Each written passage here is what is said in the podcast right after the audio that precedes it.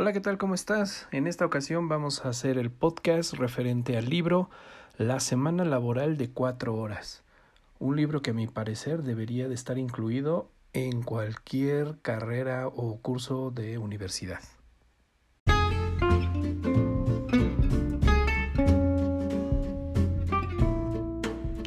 Hola, ¿cómo estás? Yo soy Beto García.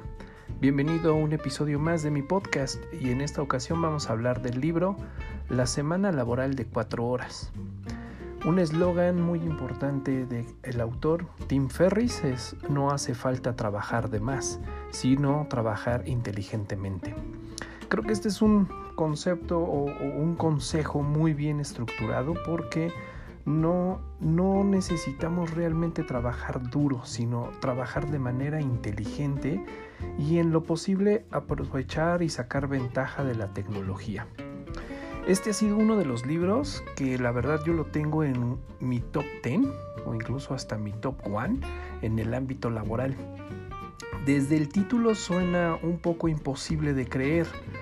Una semana de 4 horas nada más. Es algo extraño. Pero hoy más que nunca y después de una gran pandemia, yo creo que te puedo decir que sí es posible trabajar solamente 4 horas a la semana y tener resultados. Obvio, no es nada fácil, pero pues debes de definir tus responsabilidades, compromisos y primordialmente debes de crearte el hábito de ser productivo y olvidarte que solo lograrás estando ocupado los objetivos que te vas marcando.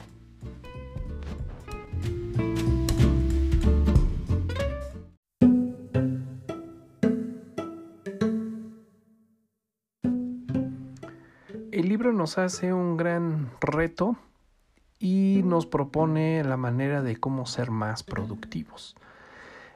Nos presenta varias experiencias personales del autor, Timothy Ferriss. Quizás no sea un autor con un listado de obras tan largas, pero creo que cuando te sigues en esta obra o te enfrascas dentro de este libro, te va a ayudar muchísimo. Y principalmente para todos aquellos que están intentando emprender algún nuevo negocio o quieren ser más productivos y más eficientes en su trabajo diario, e incluso todos aquellos que luego se encuentran en la disyuntiva de tener que trabajar más para poder sostener a una familia, pero los agobia mucho el tiempo que duran dentro de una oficina y restringen el tiempo que pasan con la familia.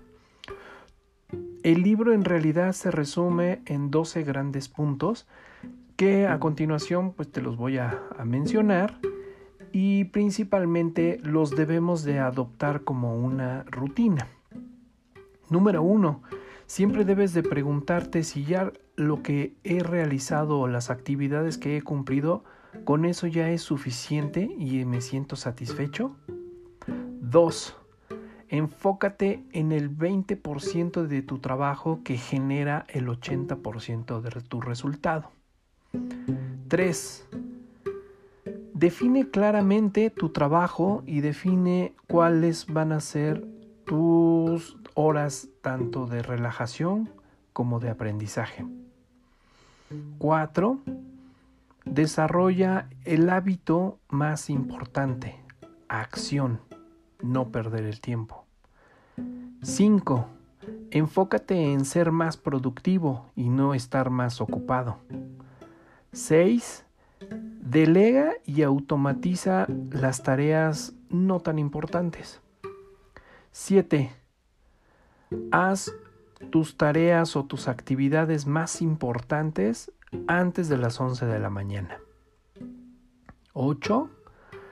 Saca ventaja de una hora al día para poder hacer actividades pues que te ayuden a aprender algo nuevo o desarrollar una nueva fortaleza. 9. La edad no es importante. Una mente abierta sí lo es. 10. Aléjate de las cosas que no pertenecen a tu trabajo. 11. Aprende a cómo controlar tu tiempo. Y 12. Libera tus fortalezas.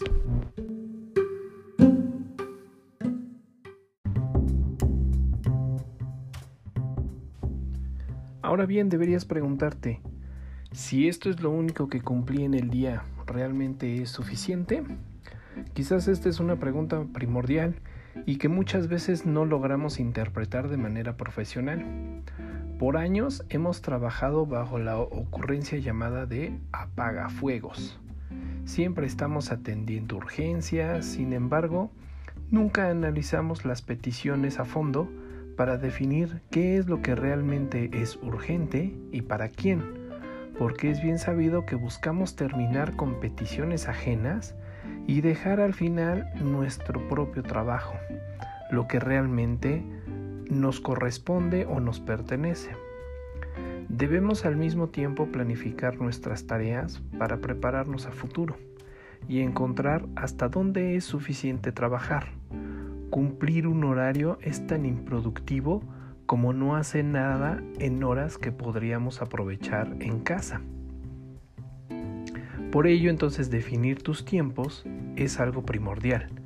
Quizás es uno de los intangibles más valiosos, codiciados y por ende debiese ser el más caro, porque nunca regresa. Define bloques de tiempo para trabajar, estudiar, relajarte, estar con la familia e incluso comer y dormir. Al mismo tiempo, enlista y define todas tus actividades. Asígnale prioridades y plazos. De esta manera podrás enfocarte ahora sí en lo más urgente y prioritario. Enfócate en ser productivo y no en estar ocupado. Aprovecha la mañana y trata siempre de resolver lo más importante antes de las 11 de la mañana. Tu mente estará más fresca y con toda la atención hacia las actividades.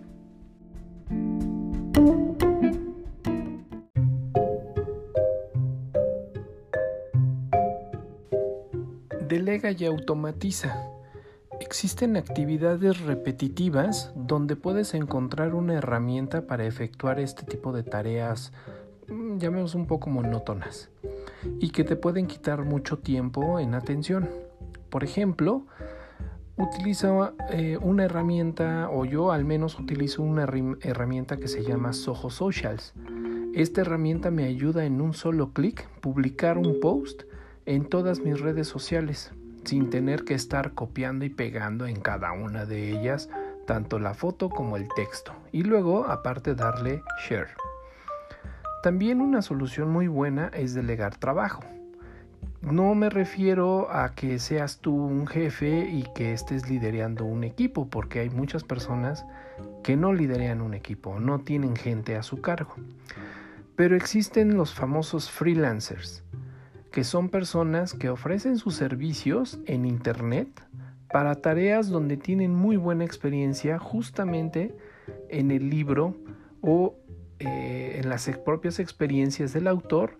Menciona cómo ha aprovechado el uso de este tipo de personas, donde un empleado prácticamente contratas, o tú como empleado puedes contratar a otros empleadores y a través de internet para poder asignarles acciones de trabajo por unos equivalentes dólares o por trabajo en horas, tal cual.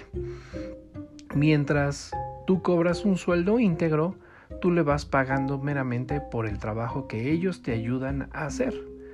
Y de esta manera tú puedes quitar las cosas que te acarrean muchísimo tiempo, que son repetitivas, y dejarla a otra persona. Incluso yo he utilizado estas alternativas para muchas actividades y créeme que te pueden ahorrar tiempo y ser un gasto muy bajo.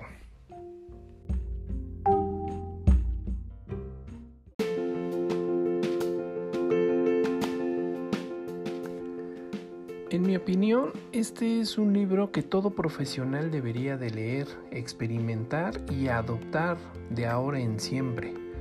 Un libro que obligadamente debería de estar dentro de los planes de estudio o estar incluido en las escuelas. Ahora en pandemia creo que se experimentaron, o nosotros experimentamos muchísimas de estas cosas.